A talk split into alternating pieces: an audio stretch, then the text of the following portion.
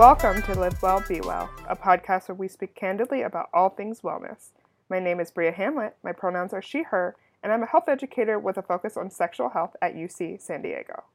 On this episode of Live Well, Be Well, we'll be discussing seven tips and strategies to reduce your risk of COVID 19 and other undesirable consequences of hooking up, aka having sex. So we hope you get inspired, we hope you feel connected, and we hope you discover new ways to live your best life. Let's get started.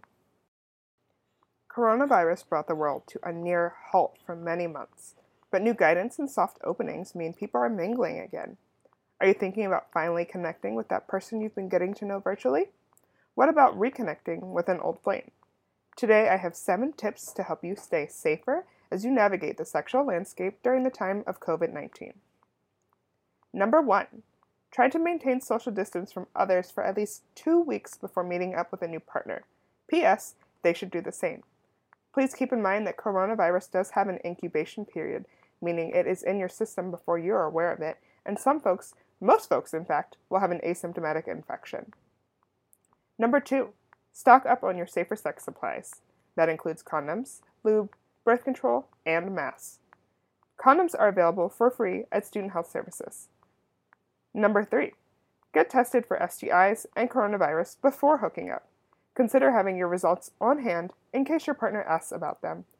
You can get tested at Student Health Services, and if you're in the community, visit gettested.cdc.gov to find a clinic near you.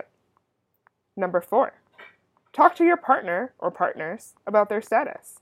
Have they been tested for STIs? What about coronavirus? It's important to ask your partner about their status so that you both are aware of what you're going into prior to hooking up. That way, you can keep each other safe. Number five, limit or even avoid kissing. This is a great time to explore other forms of intimacy. You can explore each other's erogenous zones, or you can try kisses on the forehead or cheek. Number six, consider leaving your mask on during sex. Hey, it could make things interesting. Cloth masks are safe enough to use during sex, so it's not necessary to break out an N95. Number 7. Wash your hands and body before and after sex. It's important to also urinate after sex as well to reduce your risk of STIs and other opportunistic infections that might occur in your urethra. So that concludes this episode of Live Well, Be Well. If you like what you heard and would like to learn more about topics related to health and wellness, there's so much more to come. Be sure to check out our website, healthpromotion.ucsd.edu, and follow us on Instagram and Facebook under UCSD Health Promotion Services. Stay tuned for our next episode of Live Well, Be Well. Until next time, be kind, be true, be you. And remember, to be well is to live well.